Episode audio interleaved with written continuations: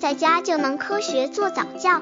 这里是早教学堂，每天为你分享早教知识。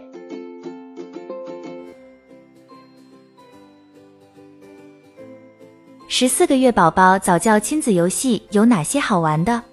玩亲子游戏一定要挑拣适合宝宝的。十四个月龄的宝宝对于数学、概念、动手、音乐等都感兴趣，那么父母可以动动脑筋，自己怎么做，玩哪些游戏才能调动宝宝的玩性和积极性，参与亲子游戏呢？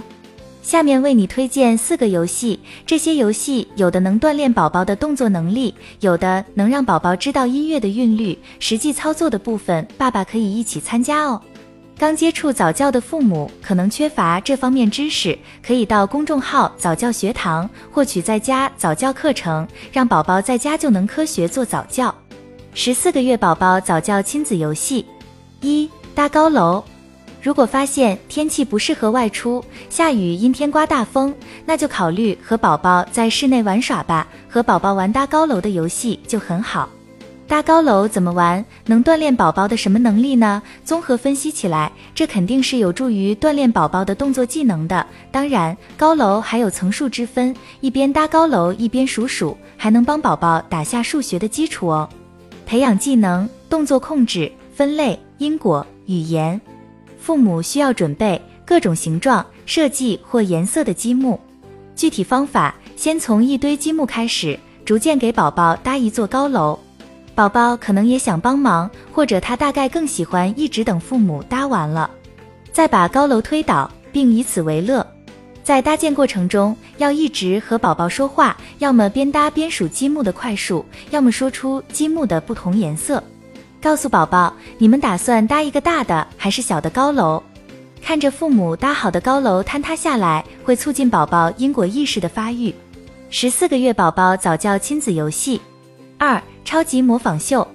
小宝宝都喜欢表演，喜欢模仿，喜欢重复的东西。如果宝宝看到你的脸部的表情，他会琢磨父母的表情是什么意思，当然也想去模仿一下。